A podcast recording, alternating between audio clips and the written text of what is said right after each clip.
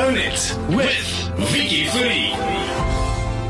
The one question I get asked quite often is Would you rather be blind or deaf?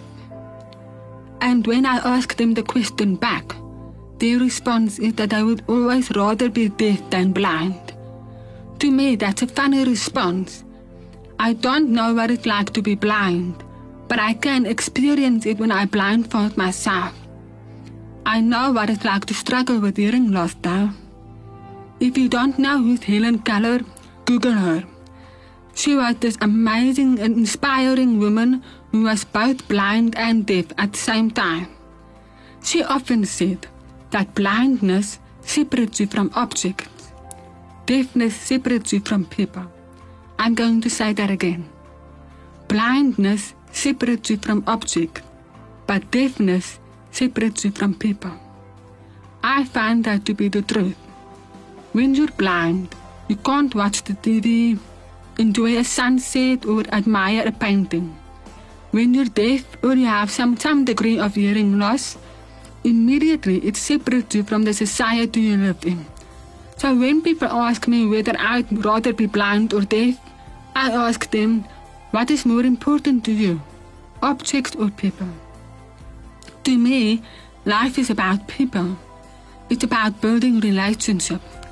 Now that I have bilateral cochlear implants, I can hear 80% and it has made life so much easier for me. I can talk to people, I can follow conversation, and building relationships are so much easier. This month is National Month of Deaf People, and chances are good that you know of someone with hearing loss. That person can be completely deaf and speak sign language, or it can be someone with mild hearing loss, such as an elderly person. It is estimated that over 10% of South Africans have a certain type of hearing loss. I've never met anybody who tells me that I don't know of someone with hearing aids and or who speaks sign language. If you know of such a person, reach out to them this month. Relationships are so important, and when you struggle with your hearing, you tend to withdraw and isolate yourself.